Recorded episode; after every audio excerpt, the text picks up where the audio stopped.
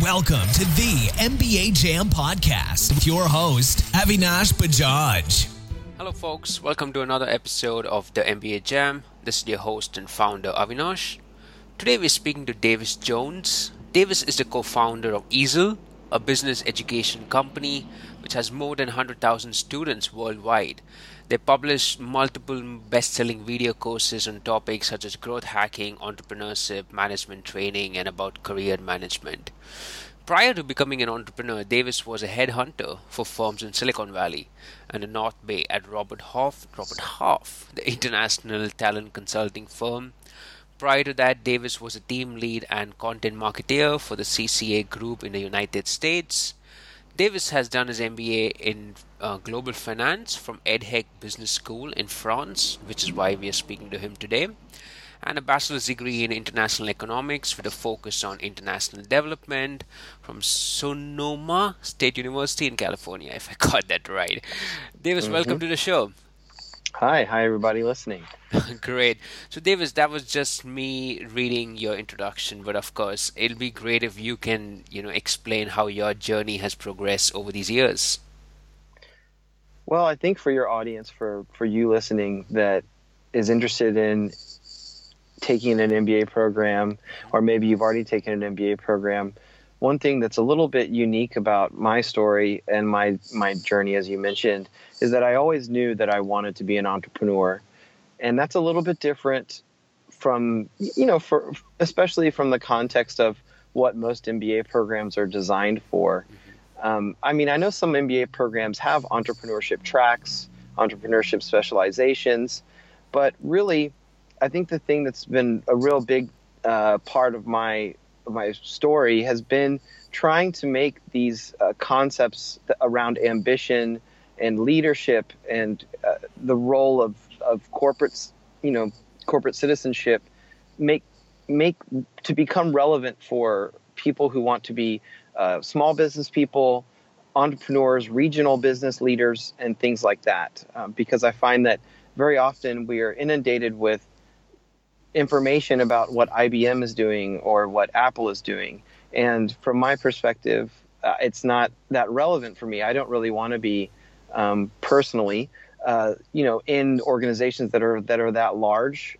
Uh, so, in general, so it's just I think that's been a big a big part of my story is how to how to make those concepts work for for people who are who are interested in in in working in smaller teams.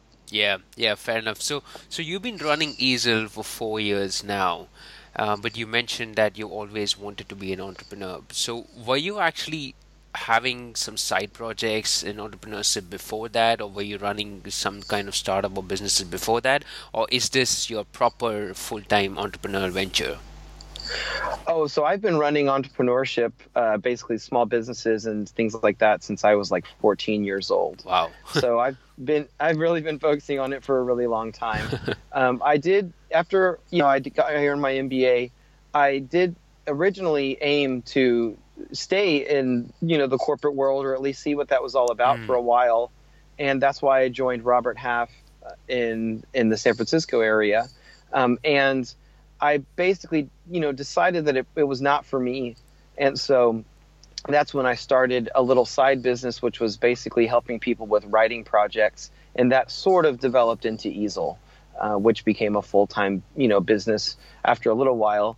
Although, you know, for you, for you listening, if you're interested in starting a business, something that you should know is that for my first year or so of, you know, operating Eazl, I was really, really poor.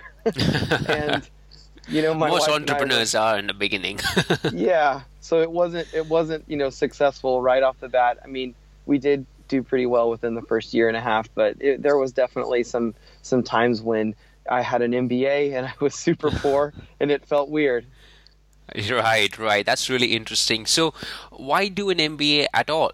Were you trying to fill some gap in your knowledge that you think an MBA could help, or did you have some other purpose? Like, what was your motivation to even do an MBA?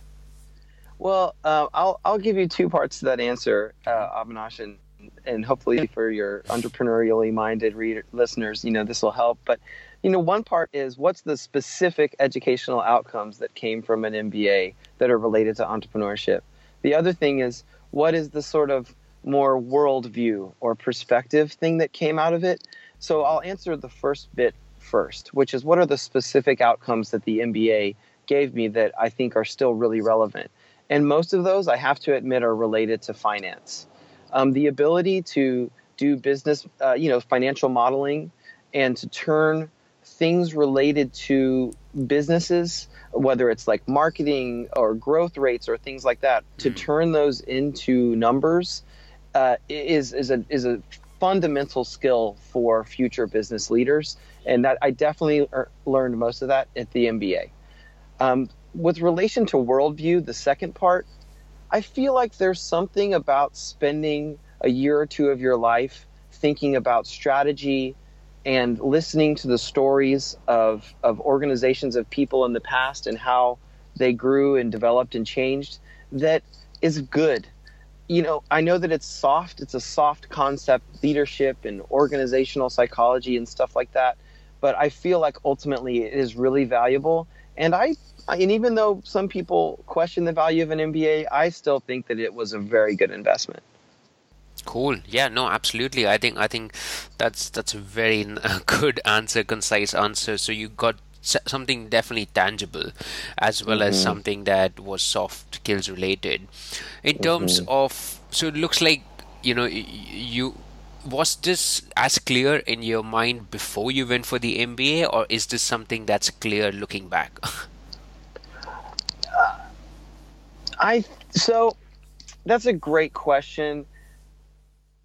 The MBA did give me a little bit of a sense of confusion. Mm. And I'll and maybe you know for your listeners who have you know thought about doing something like entrepreneurship um, or even if you just have never seen yourself as somebody who is going to go and work for an investment bank or something uh, the MBA definitely has a culture of of management consulting, Goldman Sachs, investment banking, things like that, and it's it's attractive.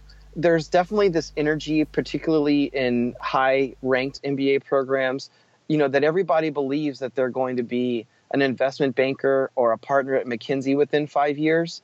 And it's easy to get sucked into that mindset. And I definitely did.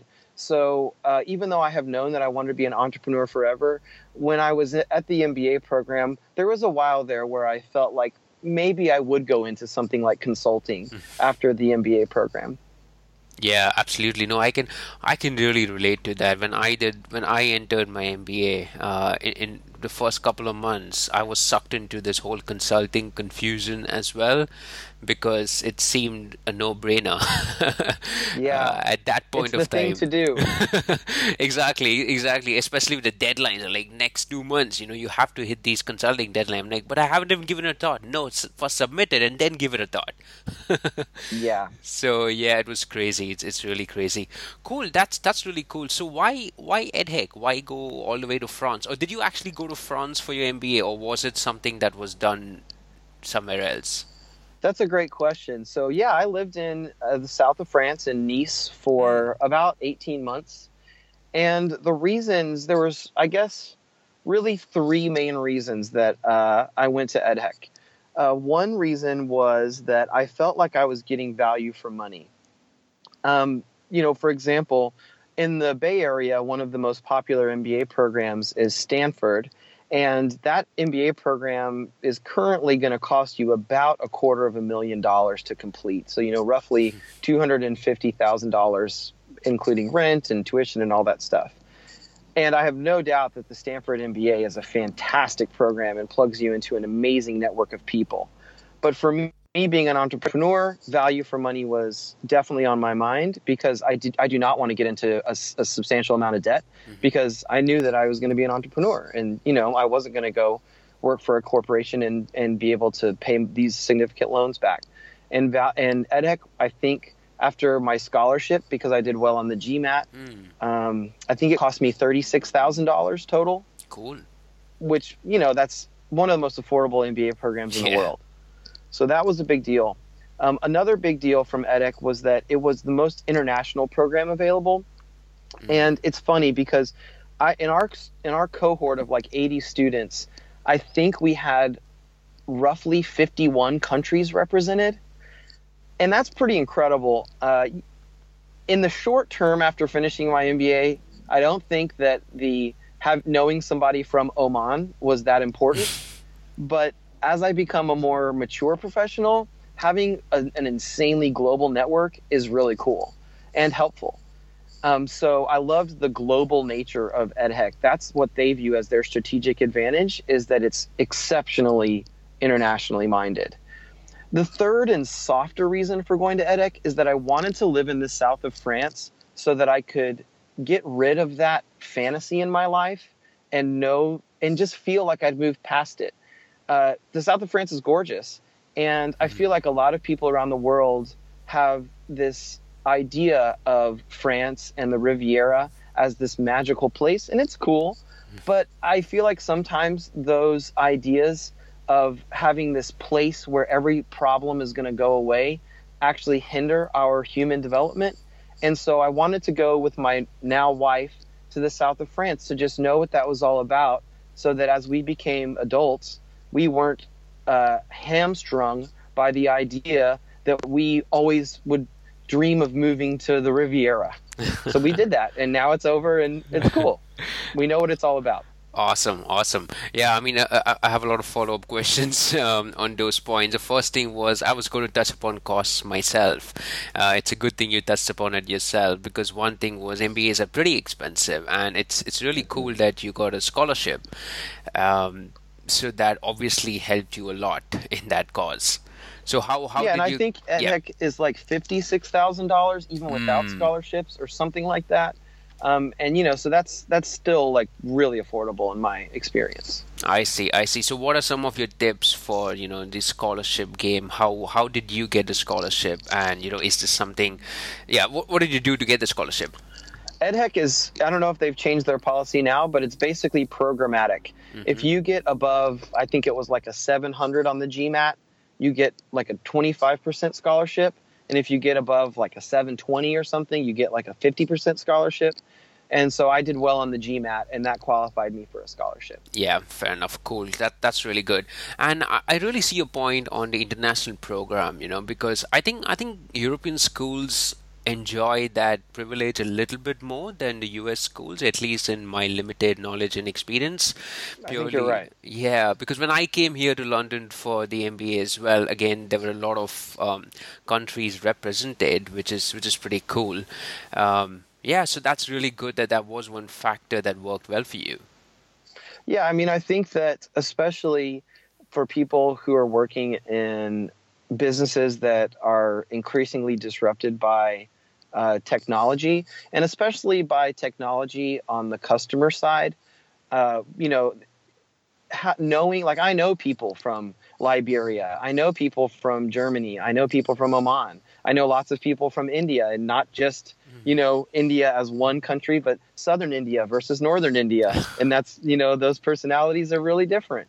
That's and so being able to to know some people from these countries enables you to at least have a you know conceptualization that the world is a huge patchwork of lots of different personalities. And i think that more and more uh, businesses who especially uh, sell digital products have to realize that the internet is an absolutely massive place with participants from all over the world and you know it really helps to know some people from those places and hear their stories. Yeah absolutely absolutely. And and the other part of course is yes i agree south of france nice is pretty amazing. Uh, that's one of my best vacations so far yeah it's pretty beautiful. It is it is pretty beautiful.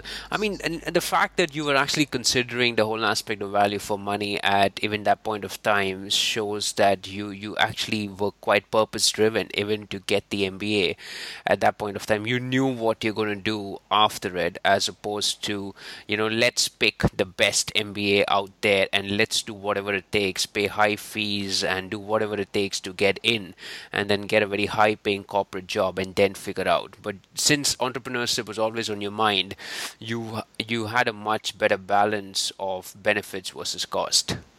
Yeah, one thing, one tip that I would have for your listeners who have not yet attended an MBA program is really to take an honest audit of their profile and uh, and at least uh, take into consideration whether or not you're going to get into like a top five MBA program or not. Because when I originally entered the EDHEC MBA program, I thought, you know, I'm just going to let this MBA program process me. It's like I'm going to go through their systems. I'm going to take their courses. I'm going to do what they say with my career and my resume and all that stuff. And what I found is that unless you're going to go to like Harvard or Stanford or some of the other leading business schools, I don't find that the that you're going to have employers knocking at your door trying to hire you. Um, you know, at EDHEC, there are some employers who come onto campus and things like that, but ver- but to a large extent, it's an entrepreneurial endeavor. Mm-hmm. At the end of the program, you are going to need to create opportunities for yourself, and so in that dynamic, the cost is a big deal because if you're going to be basically an entrepreneur on the other side of the program anyway, at least in terms of finding your next role, then you might as well go somewhere that you're getting value for money you know, but if you're going to go to Stanford and you're just going to say, okay, I'm going to see who's on campus and I'm going to just eat that $250,000, then maybe it makes sense. Uh, but I, I think that there's a really big difference between the top five or 10 programs and the rest of the world. Yeah, absolutely.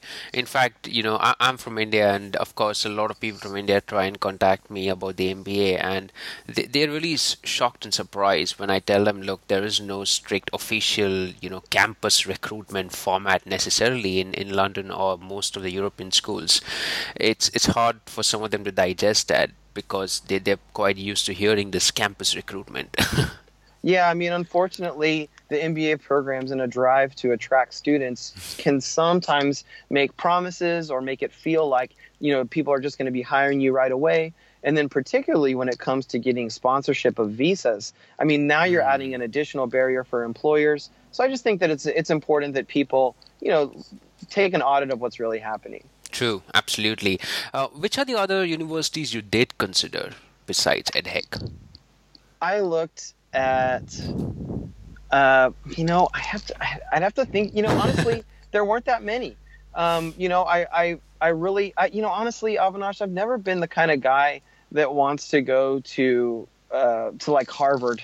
Uh, to be totally honest, I've always wanted to go a place that was a good value for money, where I could go and get some space to mm. uh, really explore my own learning path. And I, and so to me, EDHEC was great. They accepted me really quickly and so I basically just uh, I'm pretty pretty sure they were maybe one of the only maybe I applied to um, the IE Business School. Mm. I think I was hmm. pretty close to submitting to them, but you know, EDHEC was they accepted me quickly, and and cool. then uh, and then I was in. And uh, uh, one tip that I would have for people who are who go into these MBA interviews that I found out from EDHEC is they really liked my ambition. I thought that was interesting because I, I would imagine if you were interviewing somebody and they were like, oh, you know, I really want to change the world, sometimes that could be off putting. But I felt like, but Ed, EDHEC told me specifically that they liked that I was really ambitious, and so they gave me an acceptance very quickly. Amazing, amazing. That's that's really good to hear. So, what what was the reality once you did get in? How did the reality match with your expectations of EDHEC? Well, I didn't know a lot about what to expect. Mm. Uh, and so I would say that it was, yeah, I was just kind of observing. I guess the, the main, um, the thing that I noticed right away is that it's really different to be in a room with 60 or 80 other people who are also pretty smart and ambitious. And my schooling experience up until then, it's not to say that my fellow students weren't smart and ambitious, but not quite to the level that they were in the MBA program. Mm, right, right, right. Cool, cool. So, um, great. So, did, were you married back then when you did go into the MBA? No, I was with a longtime girlfriend, and she moved with me to France, and she ended up doing a master's program in France as well. Oh, that's cool. That's cool. That's cool. Great. So, what happened after the MBA? So, you finished the MBA in 2012 what did you end up doing right after that and at what point of time did Eazl get going Yeah, so this is really where Eazl kind of starts. Mm-hmm. You know, and, and, maybe your listeners will be interested in this um, because it's a little bit of a, of a of a kind of a sad story. Mm. I mean, after the MBA, after graduating and moving back to Northern California, I kind of found that the I felt a little bit betrayed, to be totally honest, by hmm. the whole MBA system because employers were very uninterested in talking to me. Even though I had done a long time internship, I had multiple recommendations. Um, you know, to be honest, they, they they just didn't.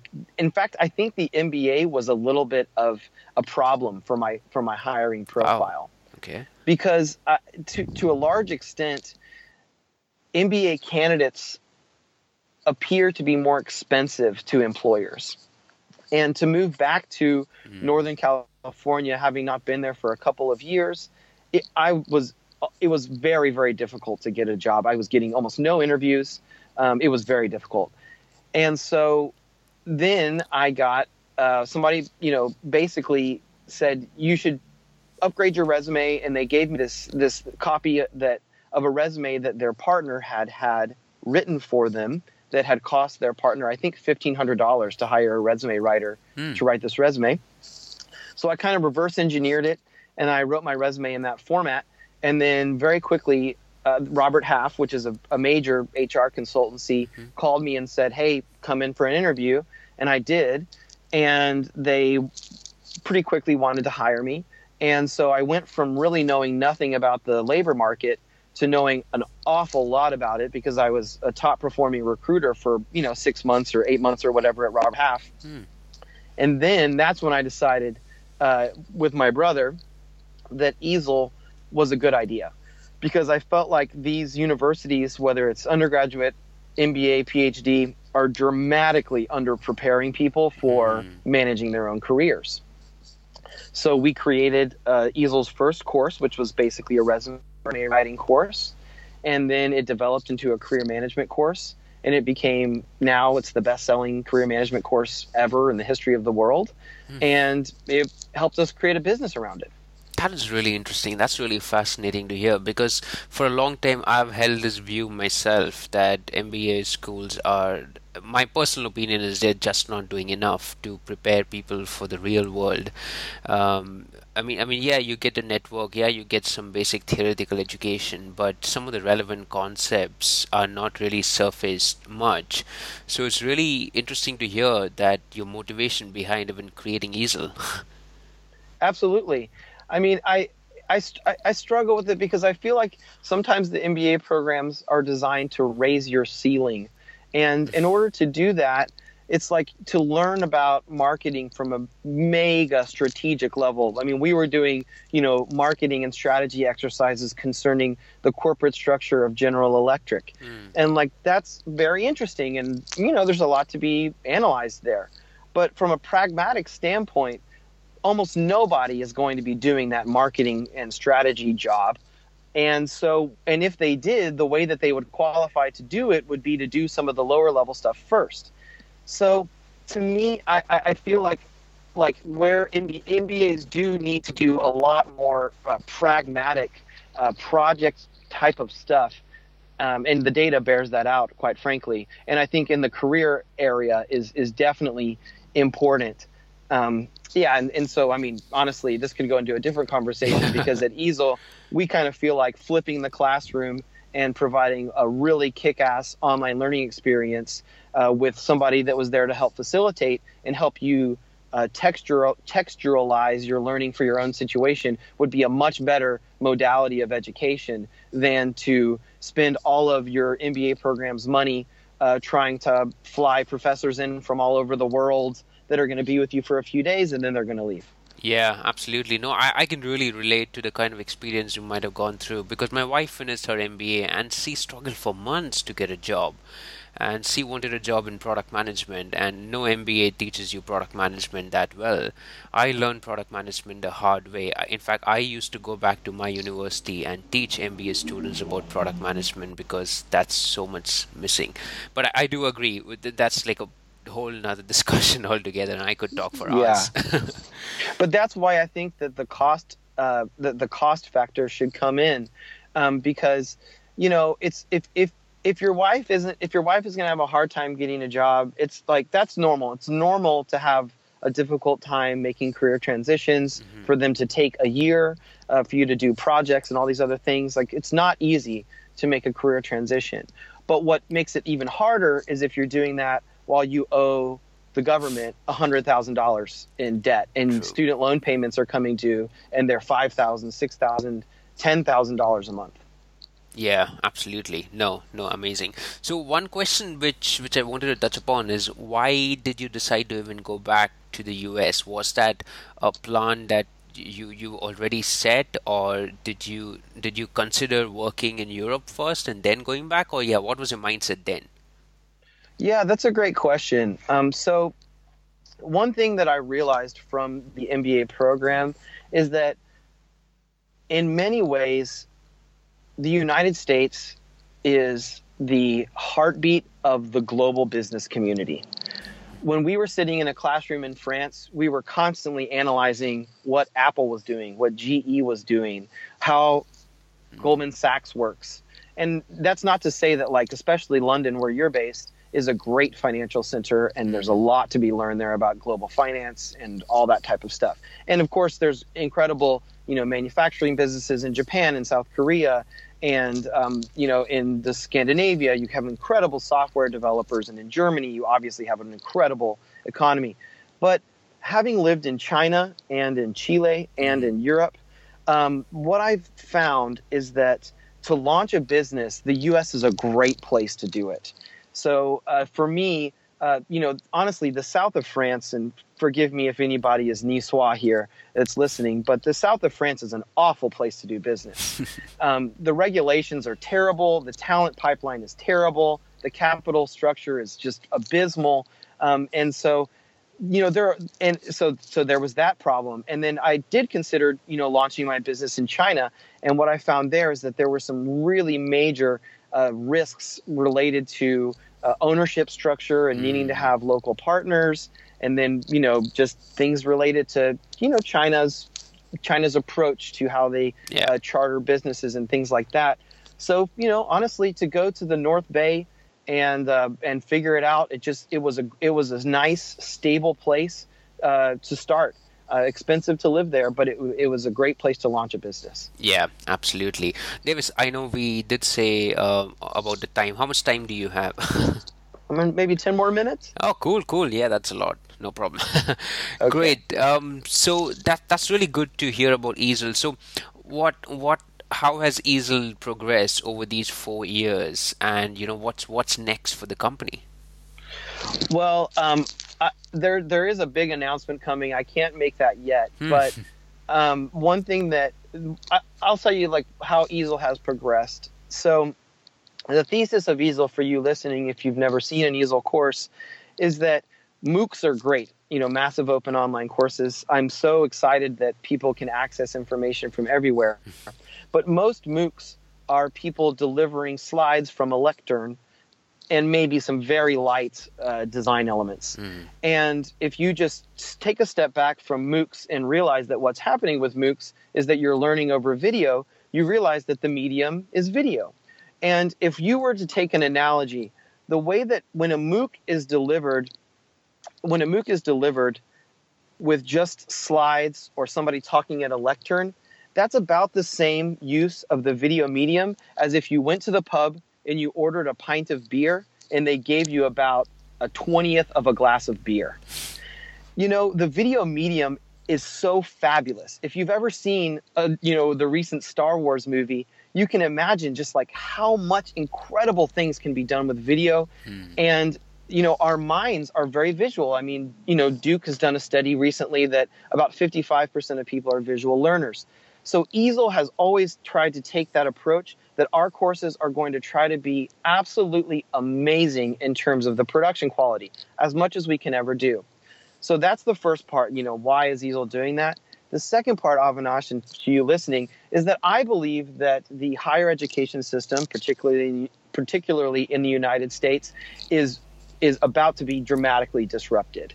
The cost of college is just skyrocketing. The quality of education has not improved, and you're seeing this now being reflected in enrollment numbers. And so we're we're in this world where there's micro credentials emerging, and at the same time, undergraduate degrees are very, very expensive. So basically, the future, I believe, for, for digital education and interactive education and video based learning is super, super exciting. And I'm really, really passionate about this stuff because I think we're entering into a world where we're going to cons- we're going to constantly need to learn if we want to figure out you know how programmatic Facebook ads work and all this stuff. You know, it's just who, who knows? We're all going to be using IBM Watson to curate our emails in ten years. I mean, who, who knows? Yeah, Absolutely, no, exactly. You know, that's why we, when you were talking about marketing, I, I was relating to different concepts, right? Because the marketing that you study in some of the MBA classes and traditional courses is a lot of the four Ps and a lot of the traditional marketing. But yeah. I, I, I, did not even know about digital marketing, you know, when I do, was doing my MBA, and nobody ever said that marketing has so much data analysis involved. Like, Absolutely. It, and, and yeah, so it's, it's really cool that, that you guys are doing all this. Yeah, we're really trying to blend mm. basically MBA topics, MBA thinking with using it with your hands. So, you know, it's like, you know, you start talking about something like, I don't know, maybe service design where you're design, you know, you're you're mapping out a workflow. But then to be able to see that happen and you go build something and you install an amazing tool like Hotjar, which you can put on any web page and actually watch people interact with it. I mean, that stuff is so amazing that it's enabling us to do so much more. And I basically believe that going forward, we're going to see capitalism transform a little bit where people are starting to use MBA type concepts of social responsibility mm. and M&A and all these type of things for things beyond short-term profit because as we develop the tools to capitalize long-term investments. For example, like we do a, you know, that having clean air around our factory is good in these different ways. Uh, I believe that we're going to start to see more corporations and individuals using these tools in ways that are holistic for the planet. And I'm super excited about all that type of stuff. And Eazl is going to be right there. Yeah, absolutely. Now, you know, knowing what you know now and doing what you're doing now, would you have done an MBA? I would still do it. There's something about you know I was just um, listening to an interview with a with an economist here in the United States, mm-hmm. and from their data, and he's a he's an economist at George Mason University, which is a very conservative, borderline libertarian uh, university, albeit a very good university. And if your re- listeners don't know what libertarianism is, it's essentially the idea that you know free markets are better than government. Um, anyway, so this guy is, a, is an economist at this conservative university, and from his data analysis, 80% of the ROI on education, higher education, comes from what he calls signaling, which is, you know, basically signaling that you've completed the program. And I believe that, you know, I don't have data to support this, but I believe that you can also break down signaling, Avinash, and to your listeners, into what you signal to the external world and mm-hmm. also what you signal to yourself. And so having an MBA is a strong signal to the external world. You know, when people go on my Udemy profile or wherever else my courses are distributed or Eazl's courses are distributed and they see that I've earned an MBA from a top program, I mean, that helps. That's a strong signal. But there's also a really powerful internal signal. And this is another reason why I would have done the MBA and I would still do it. There's an internal signal to say that I've spent a year thinking about M&A and strategy and like all these topics and and that that you know what I am a leader I, I do have that potential and so I feel like for some people having that strong internal signal that they're ready to take a leadership role there's a lot of return in that yeah, yeah, it's really interesting. My wife and I keep having debates and discussions on MBA Pro versus benefit versus con because I'm I'm completely in digital marketing. In fact, I'm moving from product management to growth marketing myself, and I kind of uh, keep saying, uh, you know, maybe I wouldn't, maybe I shouldn't have done the MBA, and she says no, but that's that's signaling. You know, external signaling is what you're saying, and in mm-hmm. fact, we've had some guests on a show where a few of them have said that MBA feels like they deserve a seat on the table that they did mm. not used to feel earlier. Now it's just the feeling and the internal signaling. So pretty cool. yeah, because you know to go and, and to be with a bunch of people who are really smart and to say, you know what, I've been I've been with those people. I've been I've done I, I know what GE's finances look like. I know why this CEO got fired. All of a sudden, these people are not external external, you know, sort of unreachable experiences in life. Now you are in the you are in the experience and I feel like that that really disintegrates a major psychological barrier to achievement. Yeah, yeah, awesome, awesome. That's really good. I'm really looking forward to the announcement uh, for Eazl. I mean, this this episode is not going to be released for a few more weeks, so if the announcement is done before that, maybe I'll just include that in the show notes. All right, that sounds great. Cool, cool. So, um, you know, this this is one question that I ask every guest: is you know, what is the one thing you wish I had asked you? One thing that okay, the one thing that I wish you had asked me is what is investment crowdfunding? Cool. Yeah, go for it. oh, okay. so investment crowdfunding is what I was working on. In your intro of me, you mentioned that I was the content marketeer mm. for the CCA group, which means crowdfund capital advisors. And in the United States in 2012, we passed a major securities law update, which enables people to use Kickstarter like websites to sell shares in their companies. So basically, what you're doing is a micro IPO.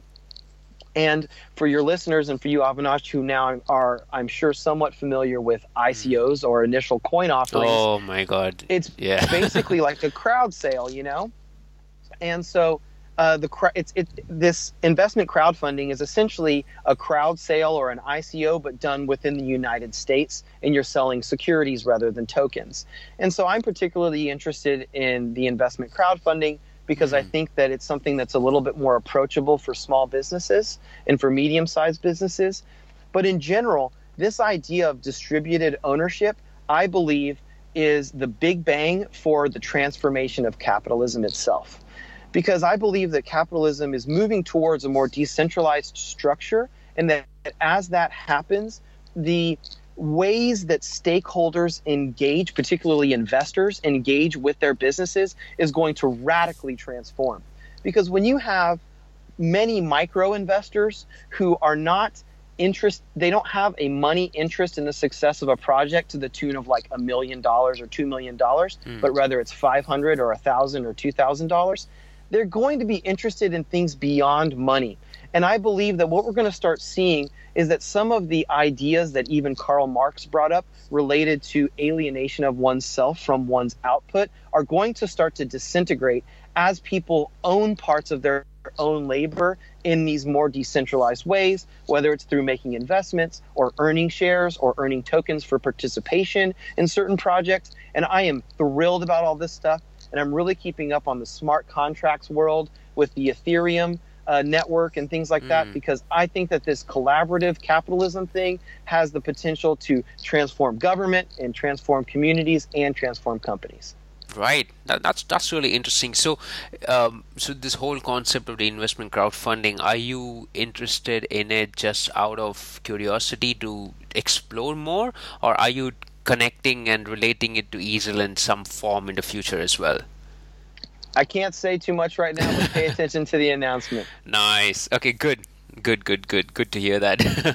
because that, that does sound really, really interesting. Are there some really popular companies that are making it even more popular in the US at the moment?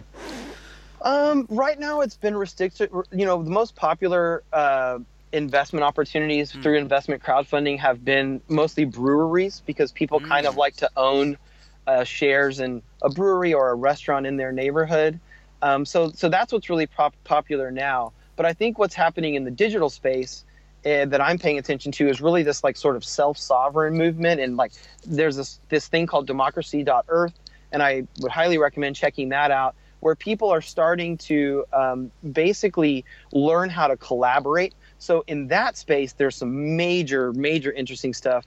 Uh, my co-instructor in the growth hacking course, Maja Voje, who's from Slovenia, she was just the head marketeer on the OriginTrail uh, ICO, which raised $22 million.